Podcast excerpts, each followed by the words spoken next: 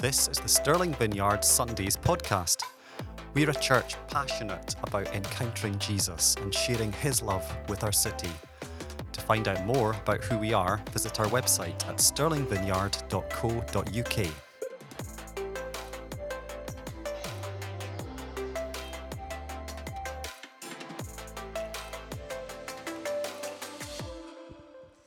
Brilliant. Thank you very much, Matt. Today, we're going to be talking about becoming a people of God's presence. And I felt so blessed um, just by that time of worship just now, just a real sense of God's presence with us this morning, of God just meeting with us as we're worshiping. And I hope that we can continue to press into that a little bit more as we finish um, this morning. For those of you that don't know me, my name's Hannah, and I lead Stirling Vineyard along with Ali and Fee, also my husband Stan over here as well. Um, so it's really nice to meet lots of you today. I see lots of new faces, and you're so welcome uh, to be with us this morning. And over the last few weeks or the last season, we've been uh, looking at the story of King David. And so the title of the series that we've been doing is Becoming, and it's all about this idea of how King David, his humble beginnings as a shepherd, uh, becoming king, uh, becoming this man uh, after God God's heart. And today I specifically want to look around the theme of how David was a man who became a man of God's presence. Uh, and that's what I particularly want to zoom in and focus in on today. You know, I didn't really grow up in the kind of church where I got to experience the presence of God. I grew up in a church where I knew the Bible. You know, I knew who God was, but I wouldn't say that I really had ever had an experience of God.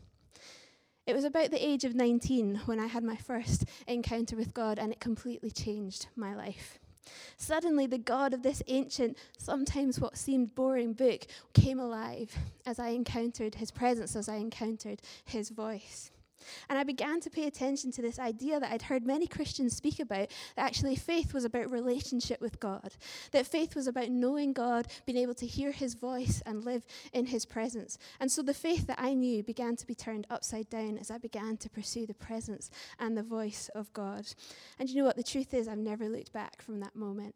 You know, I've never doubted the existence of God from, th- from those moments of encounters. And it doesn't mean it's always been p- plain sailing. There's been plenty of ups and downs in my walk with Jesus. But I know that He's there. I know that I'm where I'm supposed to be, living in the will of God. Because it's as we encounter His presence that we are changed. Because it's as we encounter His presence that we know who we are. It's in His presence that we begin to find out more of who it is that He's created us to be. It's in His presence that we can go when we just feel like we just need to hear the love of God, the love of the Father over us, and just to grow in our walk with Him. And really, it was because of these encounters and the way that I felt the Holy Spirit and the presence of God transform my life that, that as I planted Stirling Vineyard uh, and as we began to wrestle with what the vision of Stirling Vineyard is, that, that, that pursuing and encountering Jesus is one of the core values of our church. You may have seen on the way in, we have our kind of vision banner there. That's the vision statement of the church. And our vision as a church is that we want to be a group of people who are encountering Jesus, as well as serving our city, but also that we would be people who take God's presence as we go. And really, what I mean by that is that we would be a people who know what it is to live in the presence of God and to take Him with us wherever it is that He sends us to go and to serve. So it's easy to talk about God's presence, but the question I want us to look at this morning is how do we truly become people of God's presence? And I think this is something that we can really learn as we look at the life of David. You know, it's actually not a normal experience for all Christians. I've spoken to lots of Christians who maybe haven't had an encounter or an experience with God, Christian leaders even. But I think God wants to give us an invitation to know Him personally, to know Him in our day to day lives. So, how do we become people of God's presence?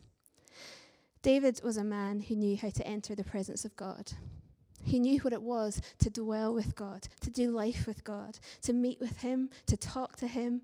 And he, he was a man who knew what it was to live out in the presence of God. So, what can we learn from the life of David?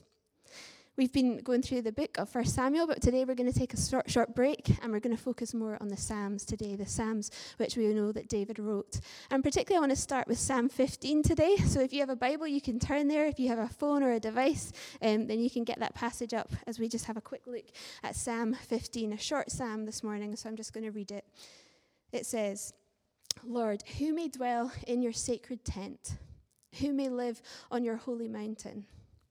The one whose walk is blameless, who does what is righteous, who speaks truth from their heart, whose tongue utters no slander, who does no wrong to a neighbor and casts no slur on others, who despises a vile person but honors those who fear the Lord, who keeps an oath even when it hurts and does not change their mind who lends money to the poor without interest, who does not accept a bribe against the innocent. Whoever does these things will never be shaken. This psalm starts with a question. I think the very question that we're looking to answer today. Verse 1 says, Lord, who may dwell in your sacred tent? Who may live on your holy mountain? The question is who can be a person that comes to the presence of God? Who gets to draw near to you? Who gets to enjoy fellowship with you, God? And, and David spends the rest of this psalm then answering his own question. And I think the first thing we see in this psalm is that David understands that holiness is a big deal to God, that holiness matters to God the one whose walk is blameless, who does what is righteous, who speaks truth from their heart. Well, that's easy, right? that's an easy standard. Not really. It sounds more like an impossible standard, doesn't it? Holiness. You know, I wonder how many of us would put our hands up if we asked the question who feels like their walk is blameless before the Lord? Who feels like we're sinless when we come into the presence of God? But actually, David himself wasn't a perfect person. He himself wasn't the epitome of holiness, as it were. There was only ever been one perfect person, and that was Jesus. But what David did understand was God's high value for holiness. And so David tried. He tried his best, and we see through the story of David how often he mucked up. But when he mucked up, he knew how to repent. He knew how to come back and to say sorry and to ask for forgiveness and try and do better. You see, it wasn't all bad for David. You know, he did live a life in the direction, facing the direction of the pursuit of God. You know, he tried his best. And I think we can relate to that. I think that's the kind of life we can lead. You know, we may not be perfect, but we can choose to set our course um, to, to live towards God, to live towards his holiness. If we want to be people of God's presence, we need to understand uh, the God's desire for holiness and for obedience as we come to Him, but also not to be discouraged when we muck up and we get it wrong, because God is a graceful God as we come to Him, as we repent, um, as we pursue Him. We want to set our lives, we want to live our lives, it's like following a compass. We want to set off in the direction of holiness, the direction that we intend to go, and try our best not to be sidetracked. You know, not to be sidetracked by sin or, or, or man or idols, temptations, whatever it is, perhaps our own selfish desires getting in the way. But when they do, we simply look again at the compass. We look to recalibrate, to reset, and to set off in the direction again. You know, isn't that the Word of God? That is our compass that we continually come back to, that looks to guide us and to set us on the correct path as we look to move closer to God, as we look to live in the presence of God, as we look to live lives that are holy and pleasing to Him. You know, the goal isn't to know everything about the book, the Bible, but actually the goal is to know the author of the Bible, isn't it? And that's the God's grace that He gives us His word to draw us closer to Him.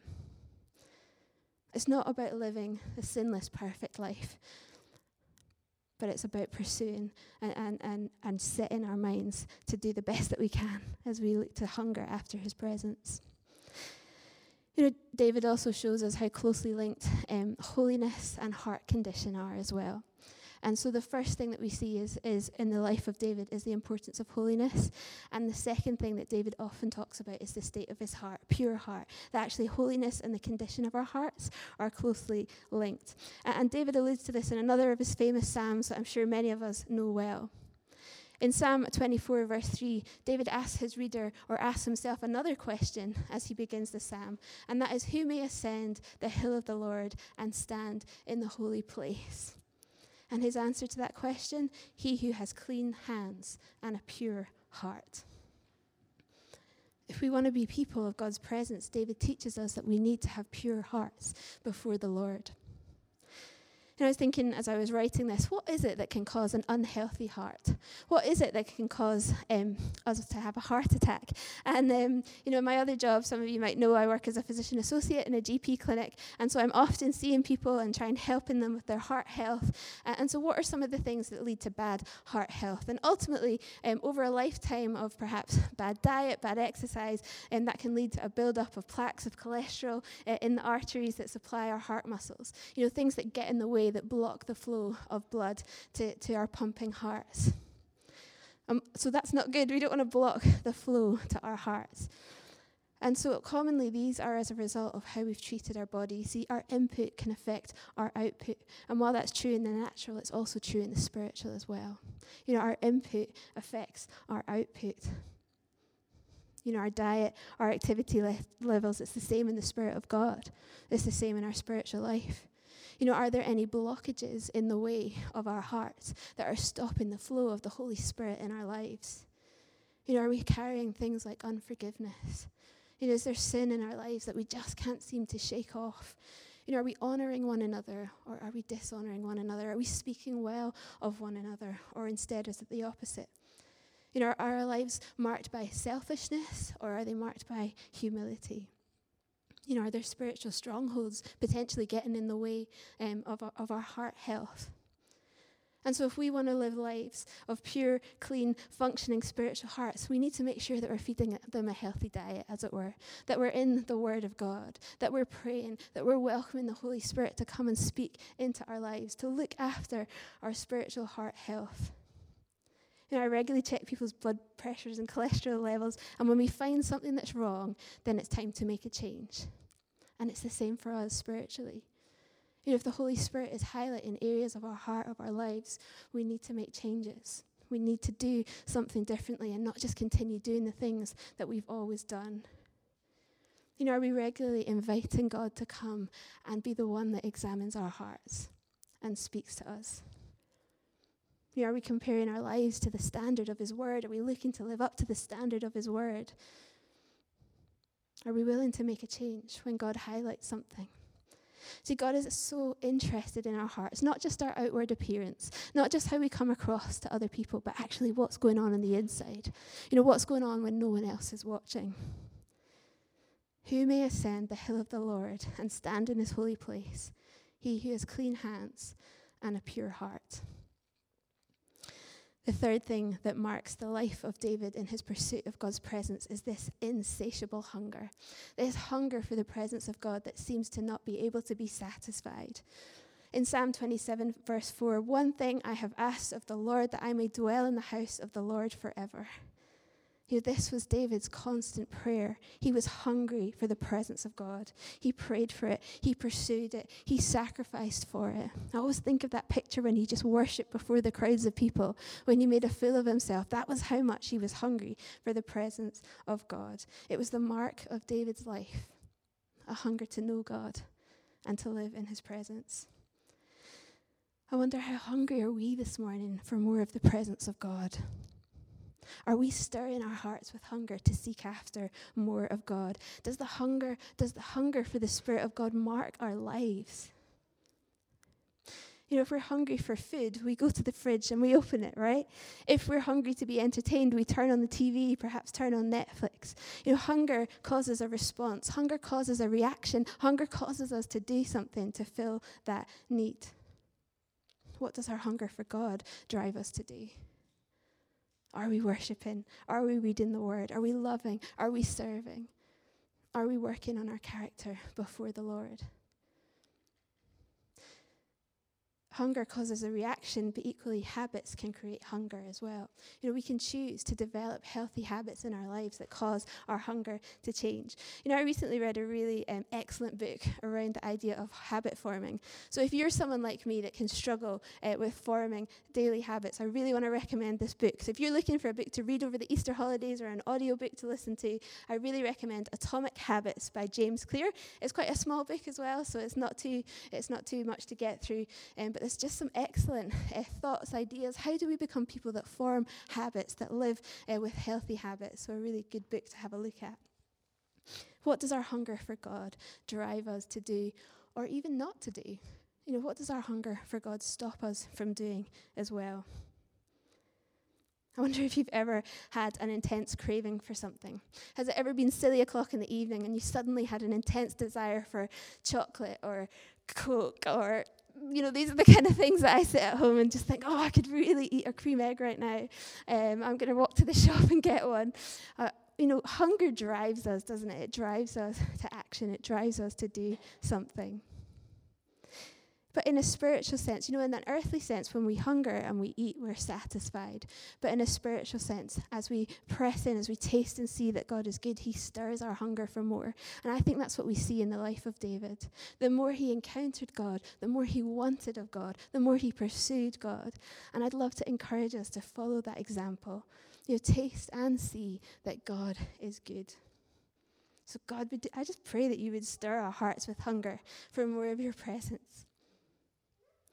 You know, there's so much more as we think about the topic of how do we become people of God's presence. Those are just three things pursue holiness, that we guard our heart health, and that we stir our hunger for more. But just as we finish, I just want to really emphasize that it's not about works. What I'm not saying this morning is that we earn our way into the presence of God, but actually, there's things that we can do to position ourselves to get there. Actually, we don't earn our way into God's presence, it's only through Jesus that we have access to God's presence. It's only through Jesus' sacrifice on the cross, his death, his resurrection, which we'll celebrate in just a couple of weeks again. It's only through that grace gift that we are free to enter his presence. See, David understood his unworthiness when it came to encountering the presence of God. No one deserves it. You know, God doesn't owe us um, a, a way into his presence, it's all through his grace. You know, God wants his children to be with him. God doesn't want us to stay separated from him. And he made a way, didn't he? He made a way so that we could come and live in his presence. It was us who first rejected him, but him, but actually the whole story of the Bible is a story of redemption as he calls us back to, to live with him. To live from his presence, to live forgiven, to live at peace with God to live known by God and to know his voice. You know, that is the invitation as followers of Jesus. And I just want to ask us this morning what is our response to that invitation? You know, are we satisfied this morning to simply accept the grace gift of forgiveness? You know, are we satisfied mor- this morning to just feel that we're just at peace with God and perhaps to just wait for eternity to come? Or are we up for taking the fullness of this invitation into an adventure with God? To knowing His presence, knowing His voice, knowing His leading, His guiding, and looking to hear what is it that He has created us for and created us to do in the world. And I just passionately believe that God wants to invite us into the more of knowing Him not to settle for the bare minimum, but to press in because there's always more. There's always more in God. You know, He has things to say to us, things to show us. And, you know, we're a new church, but we're going on a journey of what does it look like to live in the presence of God? What does it look like to hear the voice of God for ourselves, but also for one another? You know, we want to make space for hearing the voice of God speak to us. And so I just want to pray for us this morning. I just want to pray that the Spirit of God would stir a hunger for more of Him. And, and so, why don't you stand? I'm going to invite the worship team to, to come back. Um, and we're just going to finish with some worship. We're going to just finish with a little bit of space and time to respond to God. Just, yeah, stand up, stand up, sorry. I just want to welcome the Holy Spirit to come and speak to us this morning, to come and stir hearts. And, um, and maybe as we worship, you feel like you have a word. Maybe it's a word directly for yourself, or maybe you even have a word for someone else in the room. You know, we'd love to make space um, for that as well. But also, as we worship, if you feel this is something you struggle with, if you feel there's like a desire in your heart for more of God, that you've been trying and trying, but you're just not getting anywhere, I'd love to pray with you this morning. We have people here that would love to pray with you this morning. And that's just simply to stand beside you and just to welcome more of the Holy Spirit. And so, if that's you, you might want to come to the back as we just spend another few um, moments in worship together. Um, so, yeah, let's worship. Just come, Holy Spirit. Just come, Lord. Father, as we just come into your presence, we worship you. we just welcome more of you here. We come with hearts to learn and to grow and to know more about you. God, we recognize we haven't arrived, we haven't made it. There's always more in you. Lord, would you teach us to be people of your presence?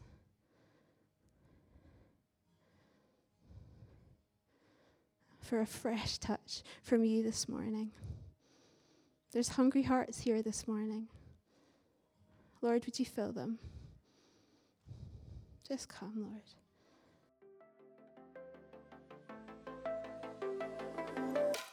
Thanks for listening to the Stirling Vineyard Sundays podcast. If you want to get in touch with us, please visit our website at stirlingvineyard.co.uk or find us on social media at Stirling Vineyard Church.